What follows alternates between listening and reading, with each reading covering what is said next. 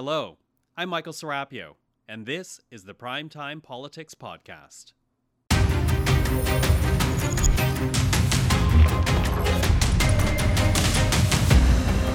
Tonight on Primetime Politics, Canada on the defensive. Canada's military spending is going to increase. U.S. officials allegedly criticize Canada for having widespread military deficiencies and questioning this country's reliability as a military ally. Coming up, we'll get reaction to this reportedly leaked Pentagon document and speak with former Defense Minister David Pratt.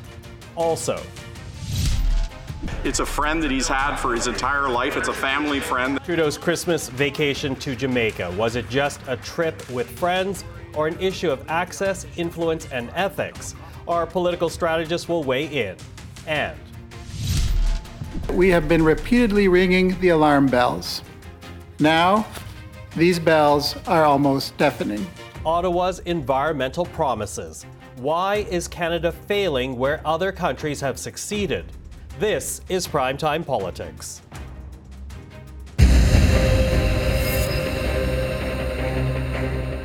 Hello, everyone. I'm Michael Serapio.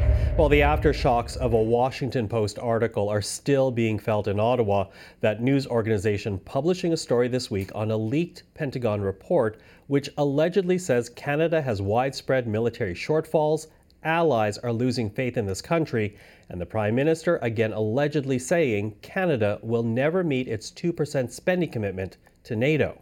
The Deputy Prime Minister was asked about that report today. Take a listen to Chrystia Freeland. Canada is the sixth largest defense spender in NATO, and, and according to our plans, Canada's military spending is going to increase 70% between 2017 and 2026. Well, with more, we're now joined by David Pratt, former defense minister in the Paul Martin cabinet, who earlier this week lent his name to an open letter calling on Ottawa to invest more in military and to do more to protect Canadian sovereignty. Mr. Pratt, thank you for joining us. Good to meet you. Pleasure to be here, Michael. So, I should state first and foremost that CPAC has not independently seen this uh, leaked document. This is being reported on by the Washington Post, but I'm wondering what your reaction to the report is because allegedly the leak says that American officials are frustrated by what is described as Canada's widespread deficiency when it comes to the military. Well, uh, uh, first of all, I think it's important to point out that this is not uh, a new event by mm-hmm. any by any stretch of the imagination. Um, Canada, along with quite a few other countries, took a peace dividend right after the Cold War, so we cut back on our military spending, and that continued um, through to the uh, war in Afghanistan, where military spending under the uh, under the Martin government and the Harper government increased. As soon as we stopped our deployment in Afghanistan, uh, the military was cut back again, and the Trudeau government has uh, made some investments in uh, defense uh, after they, they, they took office in, in 2015. But from the standpoint of a lot of us, it's still not where it should be uh, as far as the, uh, the amount, and it's, I think, reflected in um, the, the fact that um, we don't have enough um, soldiers, sailors, airmen, and women, uh, that we have issues with capability, uh, we have issues with deployability uh, as well. So there's a, a, number of issues that I think need to be addressed in a, in a very substantive way. Mm-hmm. A number of issues, as you say, and, and according to this report, the, the, the knock-on effect immediately has been that our allies apparently now uh, question Canada uh, as an ally, uh, whether or not it can step up and whether or not it could actually be reliable in security matters. How problematic is that assessment if it's true? Well, um, uh, first of all, I think you know people have to understand the concept of collective security. And uh, you know, Canada was one of the original members of NATO when we signed the Washington Treaty back in 1949, and it is predicated on Article 5, which is an attack against one is an attack against all. So it's it's very much a, a collective, and we rely on other uh, countries for our security, and they rely on us for their security. And when Canada is not paying, or is not seen to be paying its its fair share, I think it does cause uh, some friction within the relationship. Having said that, you know we've we've been part of lots of NATO operations and and you know quite a few peacekeeping operations in the past. Uh, but it, it doesn't contribute to harmonious relations within the alliance. And, and uh, I think what it speaks to as well is, is um, the need for Canada to be more conscious of the need for um, allied solidarity, that we stand together as an alliance in the face of potential, well, potential aggression from, from China, actual aggression uh, in terms of Ukraine with, with Russia. Mm-hmm. Well, the, as you know, recently uh, AUKUS was signed, the trilateral security agreement with the United States, the United Kingdom, and Australia. Canada not included in that security agreement. Eh, what does that say to you about the future if Canada does not more seriously uh, take its commitments when it comes to the military and, security? Well, it's important to understand as well uh, what AUKUS is all about, and and AUKUS is uh, is really an initiative by the British, by the Americans, to assist the Australians in terms of the uh, the construction of nuclear submarines. Now, it also contains uh, some other uh, provisions which relate to the sharing of information, uh, in, in terms of uh, artificial intelligence, uh, hypersonic and counter hypersonic missile technology, uh, undersea warfare, electronic warfare, cyber warfare. There's a number of other uh, issues in, in, the mix there that I think Canada should be part of. I mean, this is a this is a, a, a an agreement that is focused on Indo-Pacific security, mm-hmm. and we are part of the Indo-Pacific scene. And I, I think and a larger economy than Australia. Uh, yeah, considerably, and uh, so I think I think we should be part of it. And I think you know, from what I understand, the door remains open for Canada to participate, uh, but we have to make that move in, in order to uh, to join the group. But I, I, do think it's also important to keep in mind that, that that Canada is part of what's referred to as the Five Eyes, mm-hmm, mm-hmm. and and that consists of the U.S. Great Britain, Canada, Australia, and New Zealand, where there is significant, very, very significant intelligence sharing uh, beyond that which exists within NATO, for instance. Mm-hmm, mm-hmm. Uh, you, you said earlier that Canada needs to understand the, the idea of multilateral efforts of partnership. When you say that, are you talking about Canadian politicians or Canadians, citizens writ large? Well, I, I, think it's a combination of both, really. I think we've, in some respects, you know, we are protected by our geography. Um, you know, with the United States as, as a neighbor, you know, the most powerful military um, country in the world as our neighbor, there's a natural, probably a natural in, uh, inclination to take our security for granted. Um, but I, I, I, do think that's counterproductive in, in, the long term in terms of us being able to really uh, assume a greater role with full credibility uh, in terms of our alliance uh, relationships. Um, but I do think that there's a role there for the media to play in terms of educating Canadians about. Uh, um, about our security situation and security issues in general.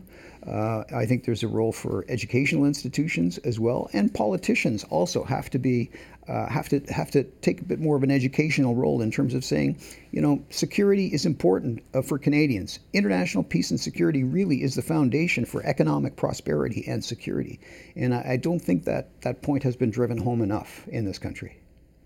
David Pratt, really appreciate your thoughts on this. My pleasure. Thank you. Did the Prime Minister cross the line by vacationing in Jamaica with family friends who are also wealthy donors to the Trudeau Foundation? Now, that's an issue that's been debated by MPs all week ever since details of the trip were uncovered by Radio Canada. Now, it has led to some very loud and personal arguments in the Commons, with Conservatives raising issues of access and privilege, and Liberals accusing the opposition of spreading misleading information. Take a look at what happened in the House on Wednesday.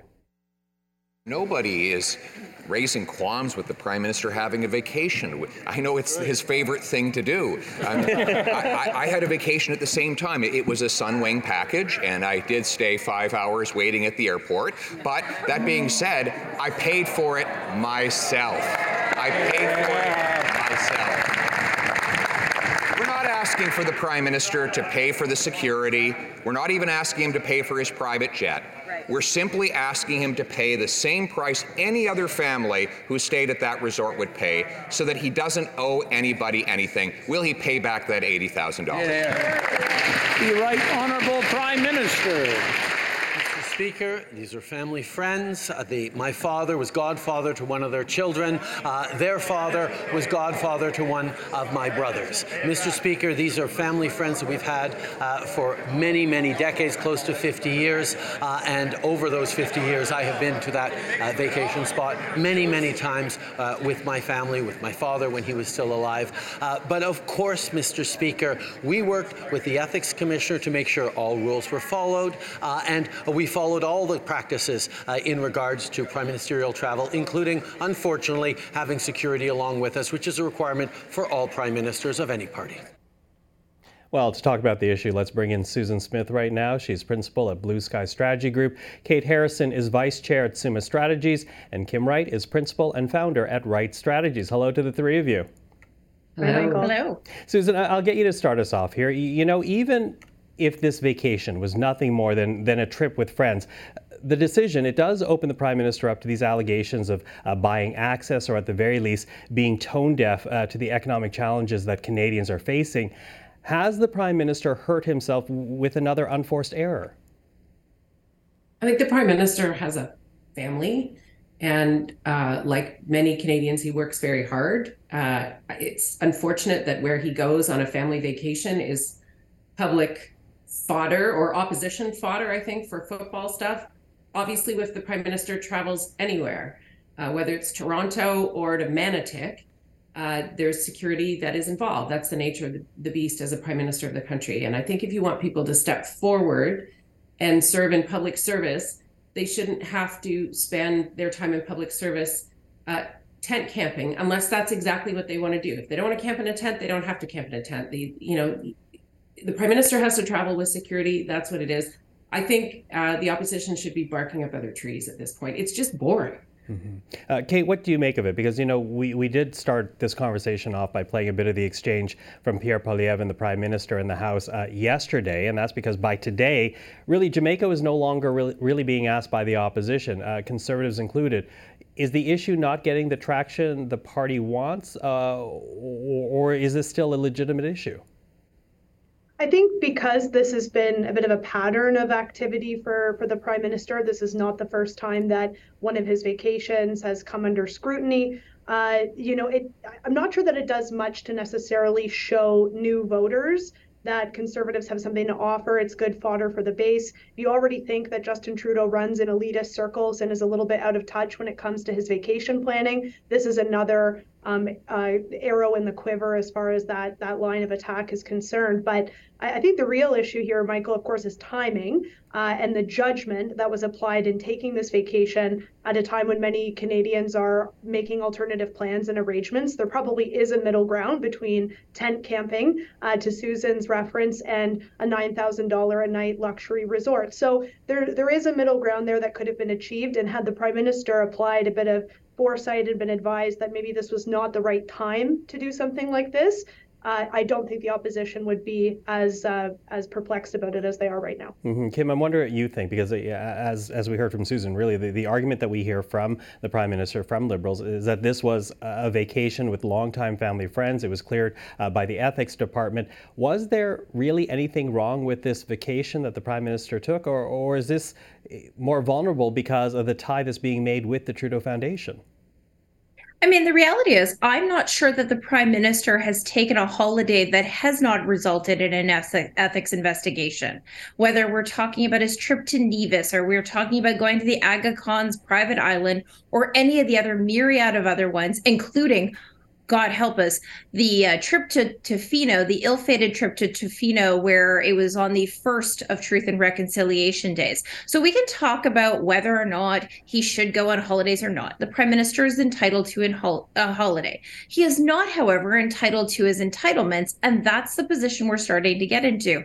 You couple this with the new or now former new uh, ethics czar, uh, who was herself going to be caught up inevitably uh, in potential questions about ethics and conflicts of interest.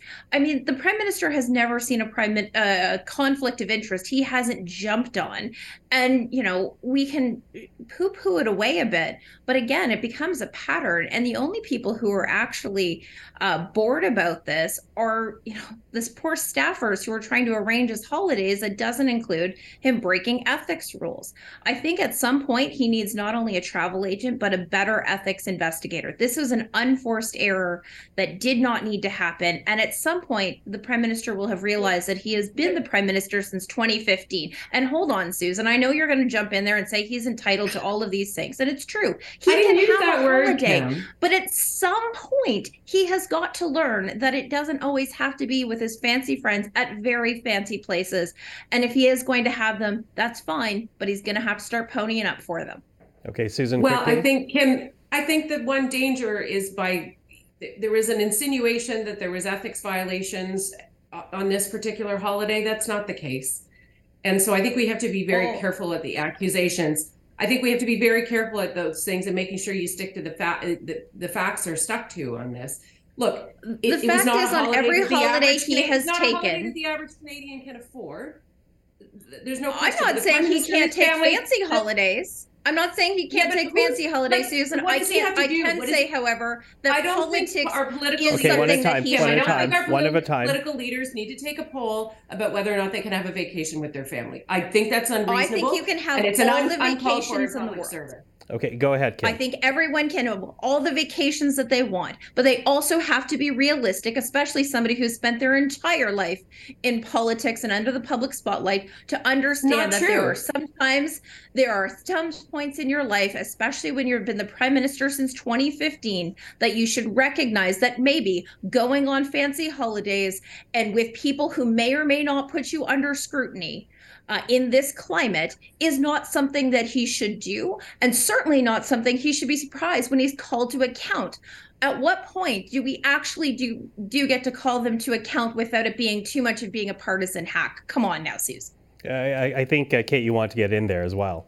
Yeah, I just there's ethics, there's optics, and if you look at the latter, like that, that's what matters when it comes to reelection. And uh, people are craving uh, political leadership that is in touch with them, uh, that understands their concerns, um, and kind of reflects that, I think, in their own actions. So again, there there probably is a middle ground here between taking a vacation at all and doing what the prime minister chose to do, uh, which is a very opulent vacation, again, at a time where people are struggling. And on the public opinion side of things, this is not a good look for a prime minister uh, that has had multiple iterations of similar challenges, optical problems in the past. He should have learned his lesson by now, given there's been four or five of these instances. Okay, uh, I have three minutes, so that's one minute to the each of you left in this conversation. I, I really want to quickly talk about that Washington Post story on Canada's defense uh, spending. The Prime Minister would not confirm whether or not he said that comment about the 2% commitment to NATO, but the very fact that this is being reported on, apparently in a leaked document from the Pentagon, is this embarrassing for Canada and for the Prime Minister? Uh, Susan, I'll get your thoughts first. You have one minute. I think leaked documents out of the Pentagon are an embarrassment. Uh, leaked documents out of Canada are an embarrassment. And I think the prime minister is wise not to comment on the veracity uh, of something like that, whether it's true or not. Then you're validating this kind of thing. There's no doubt that Canada's uh, NATO contributions have never. Uh, it's been a long time since they hit the levels that the world wants them to hit. We have we do our best. Uh, could we spend more? Yes but it's not a new thing. I think for the government of Canada, this is not a country that um, likes billions and billions of dollars to go out the door on a regular basis. For defense spending, I think there are times and places where we are supportive of more. I would argue that this is the time and the place, but there's a capacity issue that we have to work up to. Okay, Kate, you have a minute as well. Yeah, it, I, it's not a good look, certainly. And I think that this particular government feels a lot of pressure uh, when international media starts uh, critiquing their, their action and behaviors. On this file overall, um, yeah, it, I don't think it's taking anybody surprise uh, by surprise that we're not going to hit the 2% spending target. Uh, but what is more concerning is that there's a pattern here of Canada trying to be all things to all people on the world stage. And that's probably why a number of allies are looking at us with a sense of disappointment. Uh, that hasn't necessarily been the case in Ukraine. I think Canada has punched above its weight in terms of supporting uh, Ukraine. Maybe this is more of a comms issue uh, for the government. They need to be a little bit more uh, prescriptive about where they're going to support, maybe have a bit more of a targeted approach. Uh, and then that will result in less hurt feelings around the table if uh, we overpromise and underdeliver, which it seems like maybe we are doing in Haiti and Latvia and some of the other nations that have been mentioned in that document. Mm-hmm. Kim, your reaction? So, look, I think that there are lots of things that the prime minister needs to be aware of, including leaked documents out of the Pentagon. But I also go back to what Jagmeet Singh and the New Democrats have frequently said uh, on military spending, which is that we should be uh, heavily engaged. We should be part of, you know, making sure we're living up to our obligations, both within Canada and our own uh, domestic military, as well as what is required of us around the world. Whether that is an arbitrary two percent number from NATO or not, I think what we really do need to get to the bottom of is what is the appropriate amount that we need to be spending and maybe it's time we start busting out the credit card on uh, on military spending here in Canada considering what Russia has often been pushing up against on Arctic sovereignty and certainly what we've seen China do, uh, whether it be weather balloons, uh, influence on elections, or in military increase and pushing. So, all of these things, we need to actually have a better uh, response overall on military spending mm-hmm. and i think that that it, that is fundamentally where we need to get to if canada wants to continue to be the respected uh, nation that we have a history of being okay susan kate kim thank you uh, you always make my thursdays very interesting Feisty. Thank you. Bye. Take care. Take care. Thanks. Bye. Canada's goal to reach net zero emissions by 2050 is well known, but a new report from Canada's Environment Commissioner says the federal government is not measuring its efforts well enough, making it difficult to know if the right tools are being used. What is known, Canada is lagging behind in some key priorities. Here's how the Environment and Climate Change Minister responded today. So we're improving every year, but we won't stop fight climate change while we figure out reporting methodologies. We're moving full, ahead, full steam ahead with an ambitious climate plan that will bolster significantly with historic investment in 2023, bringing our total investment into climate action over $200 billion. Well, to discuss the issue, we're now joined by Jerry DeMarco, Canada's Commissioner of the Environment and Sustainable Development. Mr. DeMarco, good to see you face to face for the first time. Good to see you, Michael. Listen, I want to begin our discussion here uh, with a comment that you made during the press conference. And you basically said that in all the time that Canada has committed to reducing greenhouse gases, we are the only G7 country to register increases rather than decreases. Can you give me some context to that? Just what number are we talking about when it comes to Canada's increases and compare that to numbers being posted by other G7 countries? Right. So, since Canada committed to first stabilizing and then decreasing greenhouse gas emissions in the early 90s, our emissions are up 14%, even though we've been trying to put them down. Compare that to even the United States are down slightly, and then several European countries like Germany or the UK, they're down in the 30s, even the 40%. So we went on the up escalator of emissions while all the others went on the down escalator of emissions. Now, what does that mean then? Because you know, Canada, like all countries, they do modeling before they mm-hmm. introduce programs. Is that modeling uh, insufficient? Are the programs not specific enough? So there's been a litany of problems over 30 years. It's hard to summarize all of them in a short answer, but I would say modeling is a big problem, and that's come up not only in today's reports, but also last year's reports on hydrogen and so on. The measures themselves have not been sufficient. So some measures, they overestimate the benefits that they will be getting from them. And then when it comes to the deadline of the target year, say 2020, that recently passed, they implemented the measures, but the measures didn't accomplish what they actually set out to do. So there are there are lots of different problems, but uh, the bottom line is they've had several targets over the years and they've never met one. Mm-hmm. And part of it too is, if I, if I may, because in your report you note the fact that when you go to Environment and Climate Change Canada and you ask, for example, how each program has done uh, or contributed to reducing greenhouse gases, they can't really talk to each program because they take more of a macro look. So how problematic is that? Yeah. So what we're asking them to do in our recommendations is to parse out to the degree possible how each measure is contributing to the whole because all of their last plans have added up on paper. Uh, yet, when you get to the deadline year of the target, they're nowhere close to the target. So something's amiss. We're making these recommendations so they can course correct during the implementation rather than just finding out at the end of the implementation what went wrong. This would help them if they implement the recommendations we've been making help them actually achieve a target for the first time, and that would be the 2030 target. That's the next one. Mm-hmm. Now, as we talk about emission targets, uh, you also note in the reports today the, the, the tree planting program that was uh, committed to by the Liberal government in, in the last campaign 2 billion trees by 2030. You say the program is now behind. So, what impact does that have on the government's goal of reaching net zero by 2050 and reducing emissions as well uh, by that year? Yeah, so the projections for that program in terms of carbon storage were overestimates. So they're not going to really store any carbon in those 2 billion trees, even if they do succeed in planting them all by 2031. They're not going to have the storage uh, benefits until 2040, 2050, 2060, and so on, because it just takes so long for trees to grow, right? And uh, they're really only sequestering large amounts of carbons when they're when they're medium to large size trees. So they they overestimated the contribution of that program to net emissions reductions.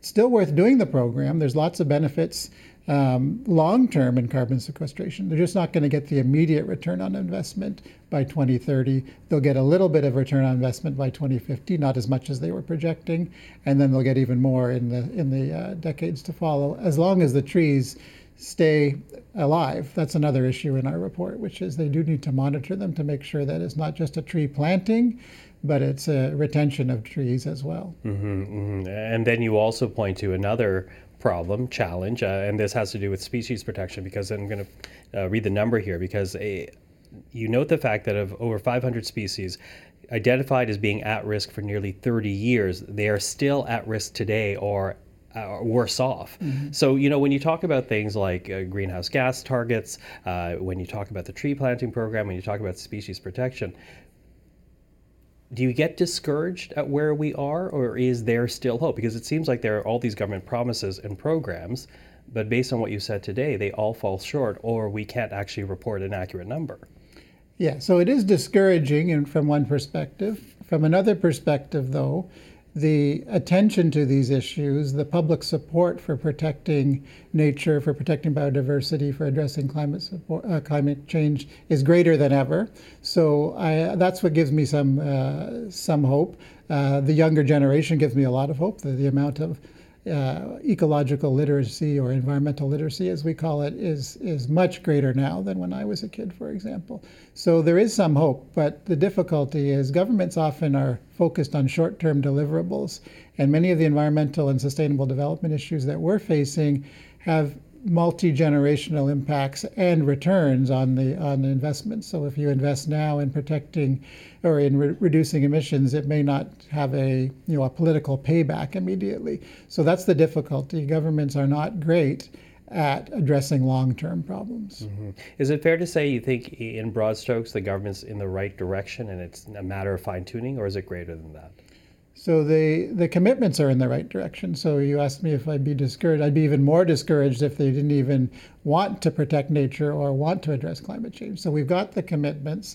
Um, it's it's discouraging the lack of progress. But at the end of one of our reports, we do talk about signs of hope in terms of climate change.